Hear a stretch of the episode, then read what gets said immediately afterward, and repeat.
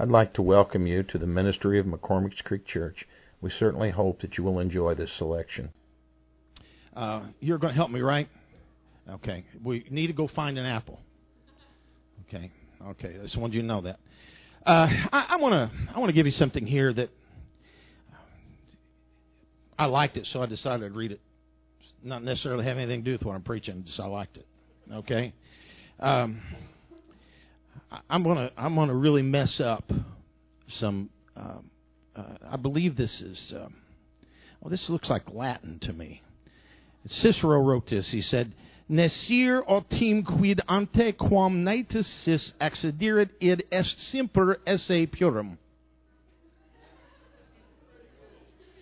Anybody understands Latin? Understood that perfectly. The Andersons are back. I want you to know these rich couple. You talking about rich? He could have done this on. He just got back from a Caribbean cruise. Did you have a good time? It was good to see you back. I thought maybe you got down there and stayed in Puerto Rico or something, and, and you were going to have Louis come down and help you out there. I was afraid of that. So. Anyway, if you don't understand what I just said, this is what I said. Not to know what happened before you were born. That is to be always a boy, to be forever a child. Okay? That's, in other words, it says in a sense of historical understanding, knowledge of what happened before you were born is primary to all realms of knowledge. Science is the study of great discoveries of the past. And in our knowledge of the natural world, literature is a study of great writings of past cultures that embody human experience in the form of story, poem. Mathematics is a study of how great minds have in the past have ordered, let me get this together here, for us the use of abstract numbers and symbols in relation to the physical world. The arts are the studies of the varied and diverse cultural creations of the past. Historical understanding in all these areas humanizes, matures, and uplifts the soul. Too many citizens of our country today are, in Cicero's terms, forever children.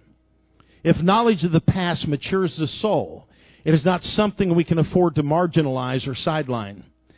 Unfortunately, the hard work of gaining knowledge, eloquence, and wisdom is all too often skirted by teacher and student alike, because we have neglected knowledge of the past and the great traditions of historical understanding. We live in a culture of Peter Pans, flying free in Neverland, with no past, no future, only the ever-present game, the mock battle against pirates or Indians. Windy stories with their plot of real challenges to be overcome only reveal to us our immaturity, the fact that we are forever children who won't grow up.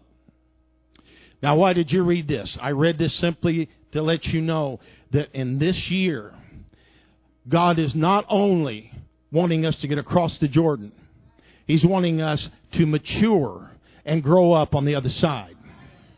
And as we grow up, we'll begin to understand what is important in God's economy. God has called the church not just to maintain a group of people sitting on pews. We are to go out and to teach the gospel, to preach the gospel to every nation under heaven. That is what we're to do. We are to reach the children. We're to reach the adults. We're to reach the elderly. We are to reach everybody we can possibly reach. If you have no other reason to reach the lost than the fact that I want to go to heaven, because I believe the only thing that's holding back the rapture is the prayer of the people who are saying, God, please, just prolong it a little bit till my child gets saved, or my uncle, or my mother, whoever it is. We need to reach them so we can get out of here.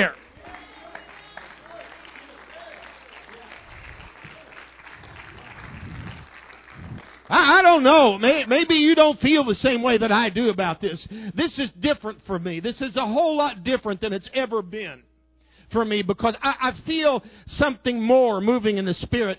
When I first got the Holy Ghost, I had the desire to go out and to reach as many people as I possibly could, and I still have that desire. But it was more for the fact that, yes, I didn't want them to go to hell, and I still feel that way, but it's the add to on this is I want to go to heaven. I don't want you to go to hell, but I want to get out of here a little faster. And I'm not really looking to go out by way of just dying myself. I'd like for the whole church, I'd like to be in the middle of preaching and have the rapture take place. That's what I want. 2 Kings, the 6th chapter, verses 1 through 7. 2 Kings now. It's going to be coming up King James Version behind me. I'm reading it out of the Amplified Bible. I sent Brother Hill in to get my other Amplified, and he got an old one, so I don't have both of them in front of me. So I'll blame him, so I won't have to read it in the Amplified. The sons of the prophets said to Elisha, "Look now, the place where we live before you is too," it should say straight behind me. Here it says too small for us. Actually, the word straight in the Hebrew comes from the word sar, T-S-A-R, and it can mean too small, too close, too hard. It has several different meanings. But this is what the sons of the prophets were saying. This place is too small, too hard, too difficult. We need to do something else. So let us go to the Jordan, and each man get there a house beam, and let us make us a place there where we may dwell. And he answered, "Go." One said, "Be pleased to go with your servants." He answered, "I will go." So he went with them, and when they came to the Jordan, they cut down trees. But as one was felling his beam, the axe head fell into the water, and he cried, "Alas, my master, for it was borrowed." The man of God said, "Where did it fall?" When shown the place, Elisha cut off a stick and threw it in there, and the iron floated. And he said, "Pick it up." And he put out his hand, and he took it. Father, we thank you for your word, your blessings, and we ask, God, here this evening that you would touch us, strengthen us, be with us, God, in every way. Because I know, God, that you will do that if we ask it in faith, in the name of Jesus. Amen. You may be seated. He's going to stand over here, and I'm going to right here. I'm going to take and knock an apple out of his hand. That hat would be fine. Go put the hat on your head. We'll just do it off your head. I'm just joking. Get back down there.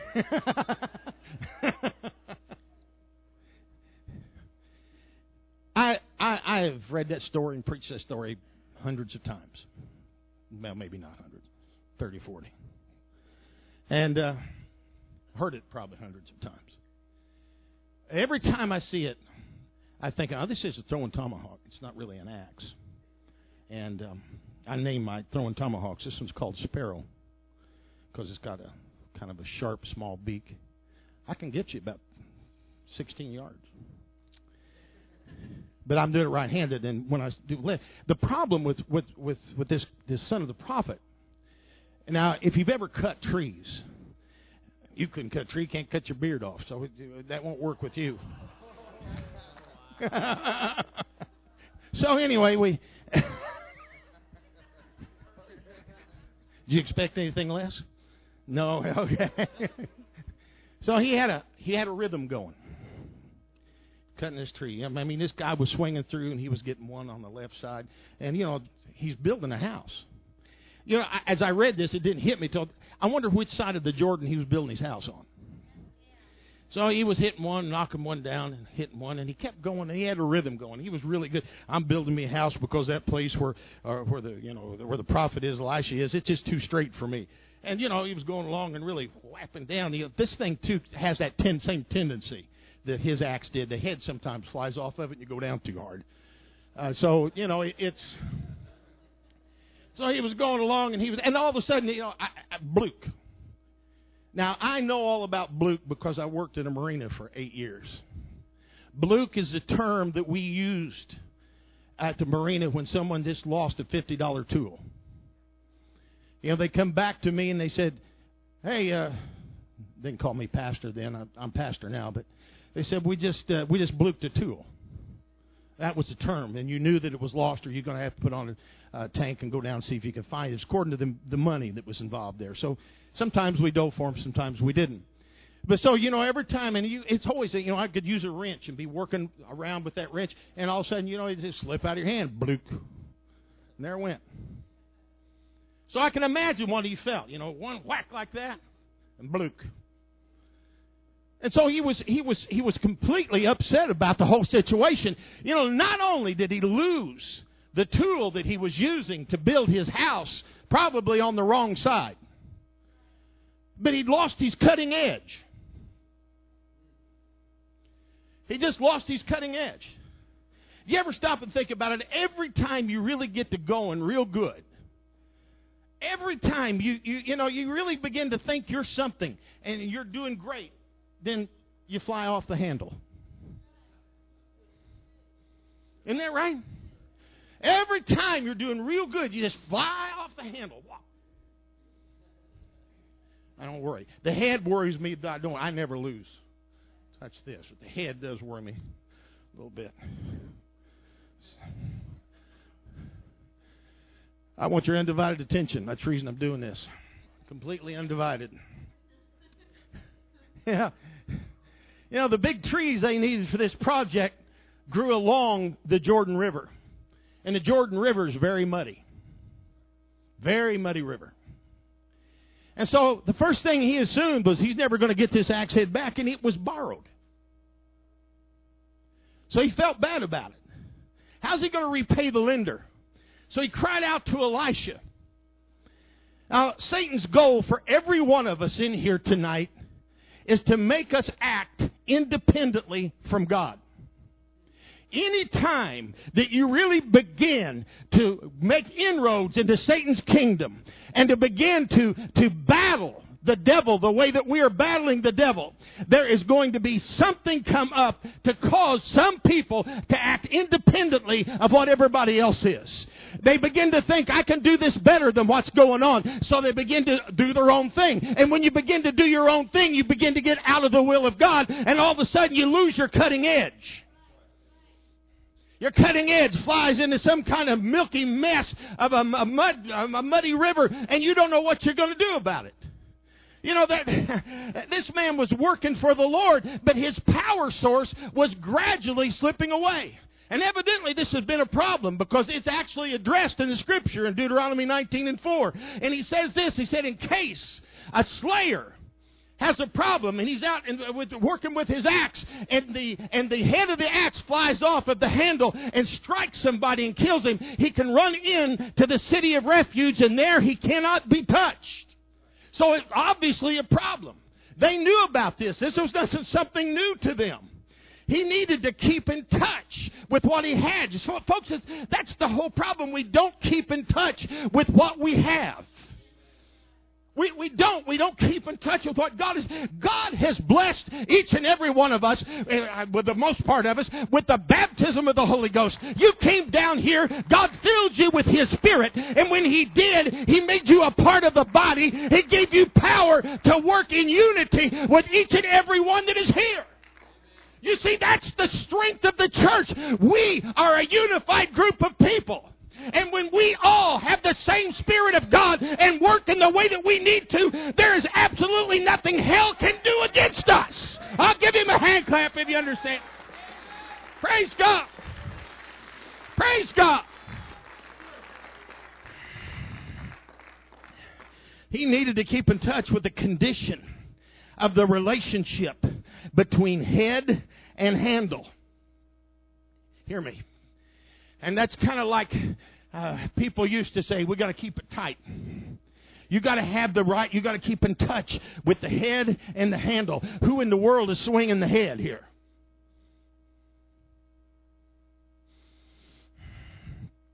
There's many a saint that have lost their edge.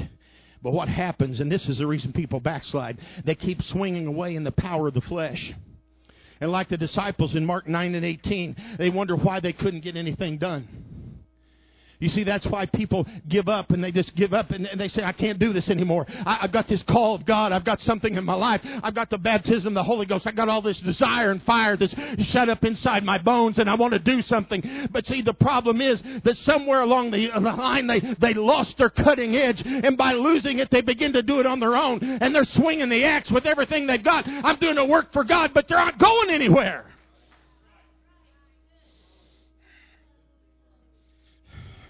Samson in Judges 16:20 That man did not even know that his power was gone.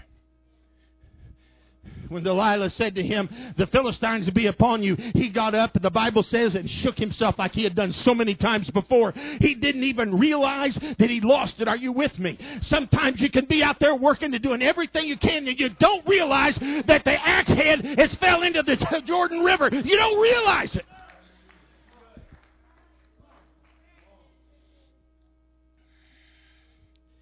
He needed to sharpen his axe. You see, when you have a sharp axe, you get more cutting and less vibration. Feel that? Tell me if it's sharp. I'm not going to hurt you. Pretty good. And I haven't ground it in a while.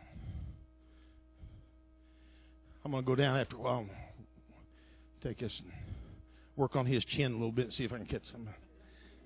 Sharpen it up.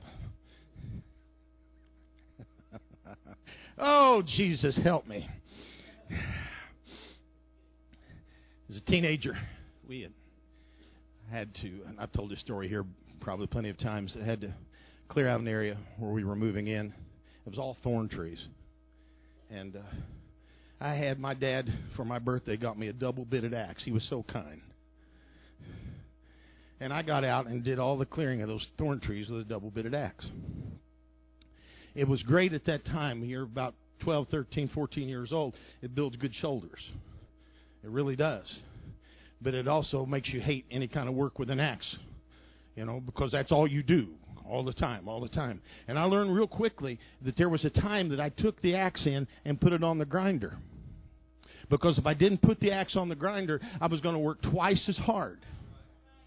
You've got to keep it going. You've got to keep things going. You've got to work with everything that you have, but yet you cannot lose the cutting edge. You cannot. If you understand this simple little thing here, you'll begin. In fact, Ecclesiastes says, if the iron be blunt and he do not whet the edge, then must he put to more strength. But wisdom is profitable and direct. If we understand that we're getting blunt, then what do we need to do? We need to whet the edge. If you take what you have and you keep it sharp, then you'll also realize if the head is getting loose.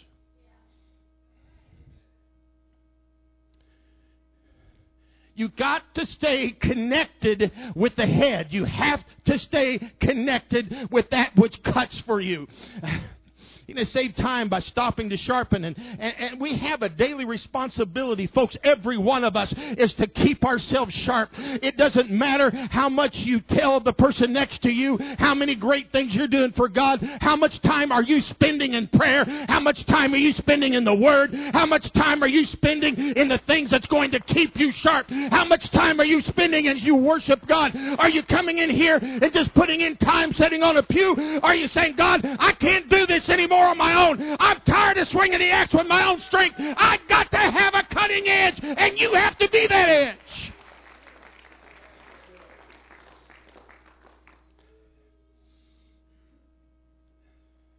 Jesus said, without me, you can do nothing. You can't do a thing. You cannot get up in the morning without me.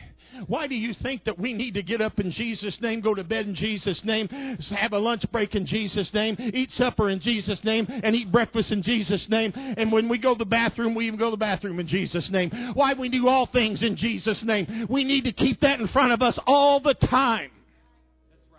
All the time. I have got to keep the edge sharp, because if the edge begins to dull and I let somebody get between me, come on, and God, and I begin to dull, and I get thoughts in my mind that I shouldn't have. I begin to think I can do this on my own. Before long, poof!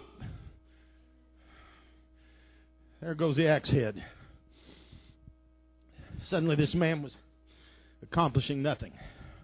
He wasn't lazy. He was chopping away. A lot of us are chopping away today. Why are you preaching this, Brother Roberts? I'm preaching this because we're trying to go somewhere. I'm preaching this because there's people in here right now that need to really renew their relationship with God. There's people in here right now that need to get a relationship with God. You cannot do this without Him. And it doesn't matter how much time you spend trying to learn about Jesus. You have to learn to have relationship with Jesus. In order for you to have the cutting edge, you have got to know Him. His Spirit has to be a part of you. You have to take on His name in water baptism. You have to live the right kind of life in order for Him to be a part of your life.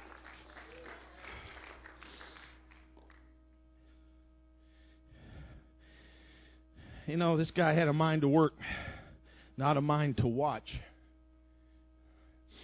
You know, I'll be the first one to say there's too many people that don't do enough. But on the other side of it, there is sometimes you just have to stop and take a good hard look at what you're working with. A good hard look. If you don't maintain what you have, you're going to lose completely. If you don't take care of what God has given you, I cannot let one of these men up here get between me and the Lord. I cannot allow them to blunt the edge of this.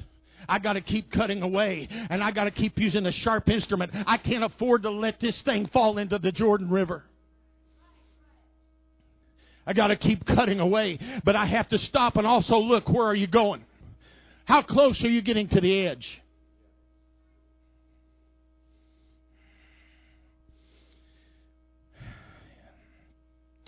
The Bible says, let him that thinketh he stand, take heed, lest he fall.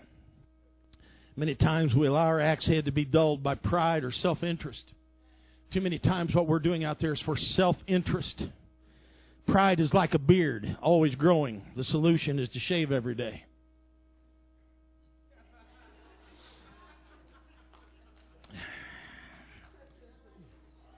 Wasn't that good? That was the best thing I've said all evening. And I didn't see you sitting there.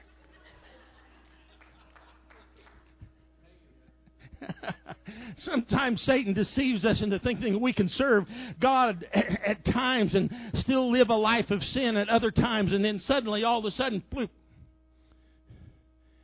You ever notice when you in your relationship with God?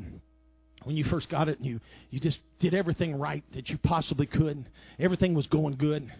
I mean, you were winning souls, you were having prayer meetings, you were having visions, and you were seeing angels. You were doing all this. Then, you know, time kind of got in, and you began to let some of the world creep in. Oh, it's okay to do this. It's okay to do that. It's not going to hurt anything. But all of a sudden, the vision stopped. And all of a sudden, that feeling that you had when you prayed was no longer there. And all of a sudden, it just seemed heavy. Your hands seemed heavy, and your legs weren't as good as they used to be. Couldn't run the aisles like you once did. You couldn't hold up your hands. Why? Because something was beginning to weigh you down. That's why the Bible says to lay aside every weight and the sin that so easily besets us and run with patience the race that is before us, looking to Jesus, the author and the finisher of our faith. I have got to lay aside weights. I got to keep this sharp. I got to keep this sharp. Despite what just happened, this man had wisdom. Let's go there. Let's go to the place where we've all been. Because every one of us has done it on our own. Every one of us has let the axe head slip off. Every one of us has looked down into the depths of that muddy Jordan River and said, I want to cross, but I need my cutting edge. I want to cross with him, but how am I going to get that? Look at that mess. You know, this guy had wisdom. He had the sense to stop trying and get back to trusting. If you can't get anything else, please get this evening. There is a time when you got to quit trying and begin to trust. There's a time when I can't overcome this secret sin that I've got. And it seems like no matter how hard I try, and I imagine with all my might that I can overcome this, but it's still there. It's going to cause me to lose out with God. I'm going to lose my cutting edge. What can I do? That's when you stop trying and start trusting. That's when you start trusting. I trust God. I don't know about you, but I've had that time and time again when I said, God, this is just, I can't overcome this. I can't do this. And I've had God speak to me, just trust me, and this will be okay. And I've trusted, and I've watched people around me say, you got to do something. You got to act this way. You got to be this way. You got to take Greg Sebastian out and beat the fire out of him because he's just never going to amount to anything.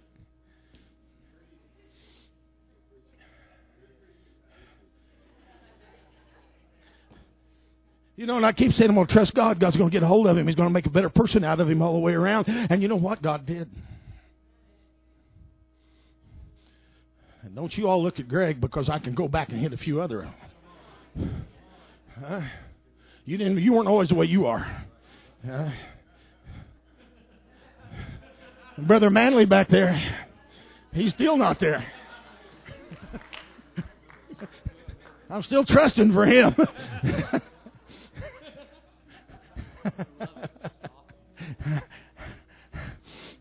You know, as humans, we try many times to make things happen. Please hear me. This is where we need to let go and let God. I can't make this happen. If there's anything I learned about this building thing, it's been that. I can't make this happen.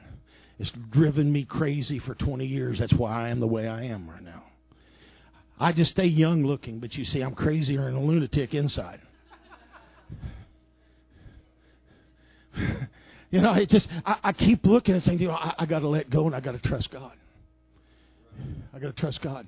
How does God operate? God operates through His church. He operates through His people. If one person can trust God and get one other person to trust God, and they can get one other person to trust God, and they can get one other person, then before long, we've arrived. You see, it's a unified effort. It's every one of us. It's not just part of us.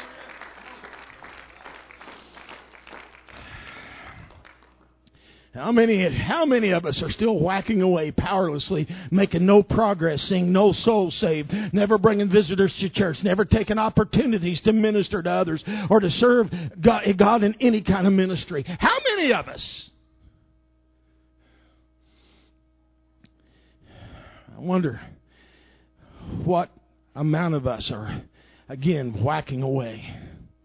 You know, what do we need to do? Making no progress without the aid of the axe head, without letting the Holy Ghost work in us. You see, this is what I'm trying to get to this evening, if nothing else. I'm trying to get you to allow God that is already there. And even if you have had the Holy Ghost before, and you're not where you need to be with God, that doesn't mean God has departed from you. You may consider yourself backslidden, but you see, that Spirit of God is still there. It may not be the controlling force in your life. It may not be, the one leading you and everywhere, but He's still there, and He's still speaking to you, and He's still letting you know, I love you just as much as I ever loved you.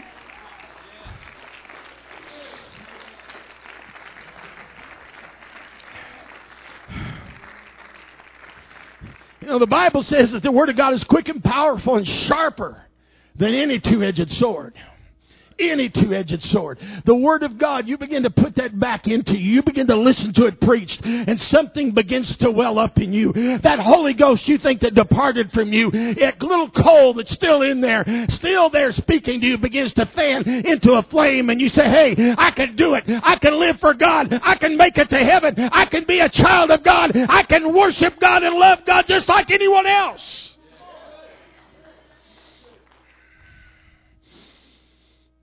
Let God's Word fill you and be filled with the Spirit, and you're going to accomplish a great deal. You're going to accomplish everything. You ever seen those little plywood cutout men? You know, they're by pumps a lot of times. I've seen a few of them. And, you know, their arms are on the pump handle, and their arms are going back and forth pumping the water. And these are little not cardboard, but plywood, you know, cutouts. And I wondered to myself, I said, what powers that little man to pump that well? From a distance, it looks like this little cutout guy is doing all the pumping. But the truth is that the well was pumping him. You see, that's the difference. We try to do it on our own, but really it should be the source that's getting something out of us. It's the Holy Ghost that speaks to us. When you're entering these prayer meetings, when you're at home in a prayer meeting, you have the Holy Ghost speak to you. You act right then. Then the well is doing the pumping, not you. The source is what's guiding you. And that's the important thing. Luke 24:49, the Lord was about to ascend to heaven, and he said he would give the Holy Ghost to the disciples. And he said, tarry ye here until you be endued with power from on high. If you're here and you've got the Holy Ghost, you've got all of heaven's resources that's working for you. And the thing is that God wants you to be working. He wants those resources to operate in you. All you have to do is stand back and let God do what God wants to do. He wants to be the well that's pumping you. My God. Verse 6. I'm going back where I'm starting to preach. Elisha said, where fell it? Where'd it fall? Where's your axe head? Where'd it fall? Now, I'm no Elisha. I'm not an Apostle Paul. In fact, the older I get, the more I realize anytime I see any man put his name to anything that's out of the Word of God like it's some kind of new revelation, I don't trust him a whole lot. Just Robertson 3 and 4, I'm sorry. I just don't. Nothing new under the sun. That's God's book. If it works for you, then you've done something right. Okay? Don't take credit for it. Give God credit for it. It works good for us. Working for the kingdom. This is not about how great you are. It's not about making a name for yourself. It's not about being the best preacher or best Sunday school teacher. It's about these kids being saved. It's about people being saved. It's about, oh God, I'm going to get into this. My God, it's about something for the kingdom. Where fell it? Again, I'm no great person, but I'm going to ask you the question here tonight. Where fell it? Where did you lose your cutting edge? Where? How did you lose your cutting edge? How did you lose the Holy Ghost working in you? How did you lose the Spirit of God's power? Where fell it? You haven't lost His presence. He's in your heart. You've lost His direction. You've not really lost His power. You've lost the ability to use His power. You're not walking in the Spirit. Not filled with the Spirit. That's where you are. Spirit's still there. But you're not overwhelmed with the Spirit. You're not feeding the Spirit. You've lost your cutting edge. You begin to doubt yourself. You begin to think, I can't do this. Without really giving it the effort. And the first time that you fail, you just want to chuck it in and go home. We have way too many quitters. And apostolic churches. Quitters are not just those that are home. Quitters can be sitting on pews. Quitters can just be in here, just marking time, finding fault with everything that goes on.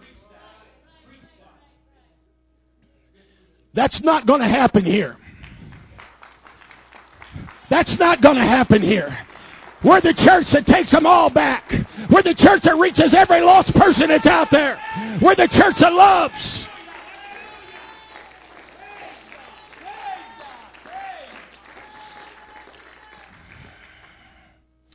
You know, you got the Holy Ghost and salvation, but did the Holy Ghost get all of you? You ever thought about, oh, I got a couple of sponges at home, real ones, and then fake ones. Real sponges, you know, they got the right shape and they got the right, you know, they're clean actually. They're good and clean. They got the right shape and they can be filled with something useful. They can be. Now, what I got from all that was this. What God chooses, He cleanses. If you're filled with the Holy Ghost, He cleansed you. And what God cleanses, He molds. If He's cleaned you up, then He's tried to. And this is where a lot of you have got a problem. It's when God begins to take His own cutting edge. You know, now, if I was God, I'd use that. God doesn't. He molds with his hands. And he gets in that one hard spot that you won't let go of, which was Robertson. He'd take his and whack that thing right off. But he doesn't. He gently presses in that one spot. The thing is, that one little spot hurts. I got this knot right there. See that knot? Did you see that? Got that knot. And you know, I don't like it there, and I push on it. And every time I push on it, I go to my wife crying, big tears. You know, and sometimes when God pushes on those little hard spots, we go to somebody crying big tears like, I don't understand why I'm going through what I'm going through. Do you know how hard it is? I've never, oh, it's just, this is horrible. I don't think anybody's ever endured what I've had to endure. That's the reason you need to go back. That's the reason I read the first part that I read. You need to go back in history and look what early Pentecost really did endure to get the power. None of us endure what they have endured. None of us. And God keeps pushing and molding. You say, you want old-time religion? You want old-time revival? Then this is what you got to do. And he starts pushing. So he molds you. And what God molds, he fills. What God fills, he uses. Where did it fall? Huh? Where'd the axe head fall? Where'd your cutting edge fall? He's done all that for you. Where did it fall? Where fell it? Are you disobeying God's word? Are you playing with a sin in your life? Are you bitter against somebody? Have you allowed yourself to be lifted up with pride? Are you rebelling against authority instead of submitting to it? Are you jealous or envious? Are you refusing to witness to someone God has laid on your heart? Where fell the axe head?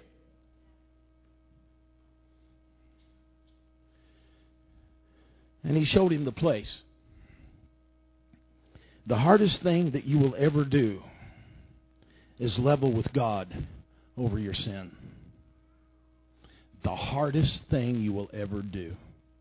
You may get down at an altar and repent and go all around that sin. But to really get down to where the sin originated and what the problem is, that's the hardest thing you will ever do. And if none of you understand what I'm talking about, then you've not lived for God very long. Hardest thing. The word confess literally means to call it what it is. That's what confess means. Call it what it is. When you got saved, you admitted your sins to God. And guess what? He already knew that you'd done everything you did. He just needed you to admit to it. He needed you to fess up, to call it what it is. It's sin. You know, folks, we really need a renewing of good old-fashioned repentance. All of us.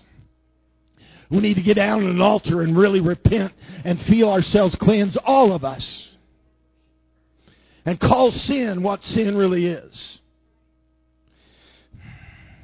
If I was to stop everything that I'm doing, which I'm about ready to, but not quite yet, and invite you right now to come down here, and I would just say to you, come, show me the place. Show me where you lost your cutting edge. Do you think you could do it?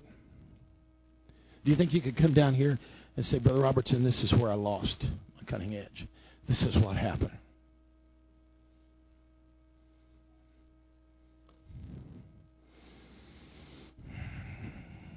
Maybe it's under the muddy water. Maybe what you need to do is ask God to show you where you lost it. Maybe you don't know. Ask God to show you. It's all about what you call it. Call sin what God calls it, sin. You know, when she acts that way, it's ugly. But when I do it, it's my nerves. When he's set in his ways, he's obstinate. But when I do it, it's firmness. He doesn't like you, so he's prejudiced. When I don't like him, it's good judgment of character. Think about what I'm saying. You'll never find the life of power till you point to where you lost it. Call it what it is. So what did old Elisha do? He did something that foreshadowed something that was going to happen 1,500 years in the future. He threw a stick in the water. It took a stick, two of them, with a Savior nailed to those two sticks to give us the salvation that we have today. You understand what I'm saying tonight? The great thing about our Savior is that He gives us another chance. The great thing about our Savior is that He'll just, if you'll ask Him, He'll say, show me where you lost it. You see, that cross that He was nailed on will take care of bringing something heavy to the surface. You see, all of us has got something heavy that needs to be brought to the surface.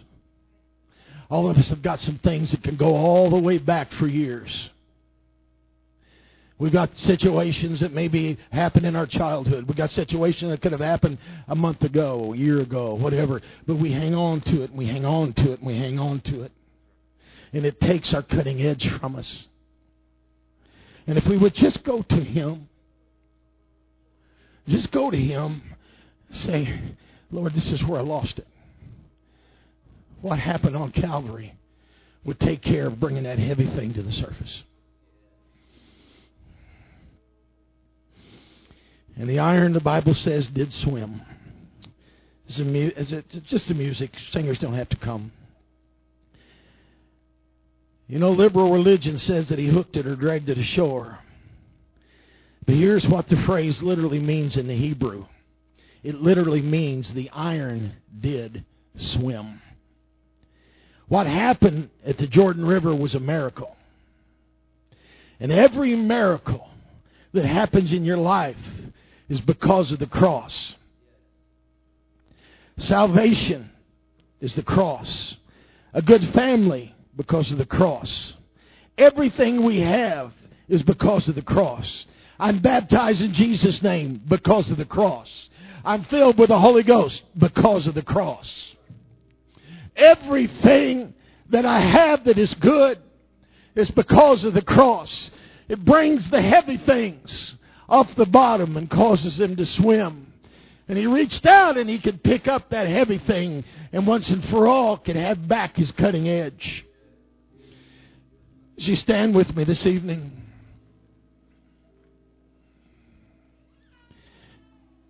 Their heads bowed this evening.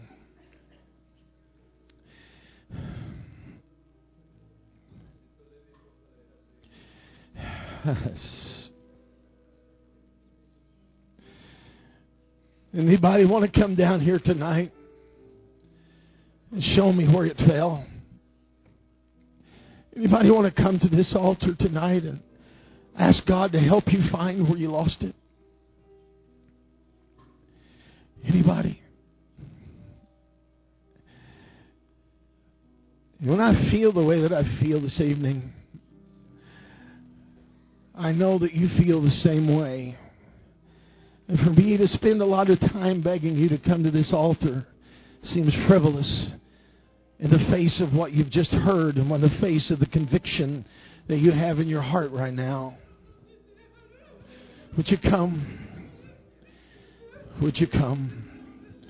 Would you come? Just show me where it fell. Show me where it fell. Lord bless you. There's people down here this evening. Please don't talk. If you must talk, go out into the vestibule. Lord bless you.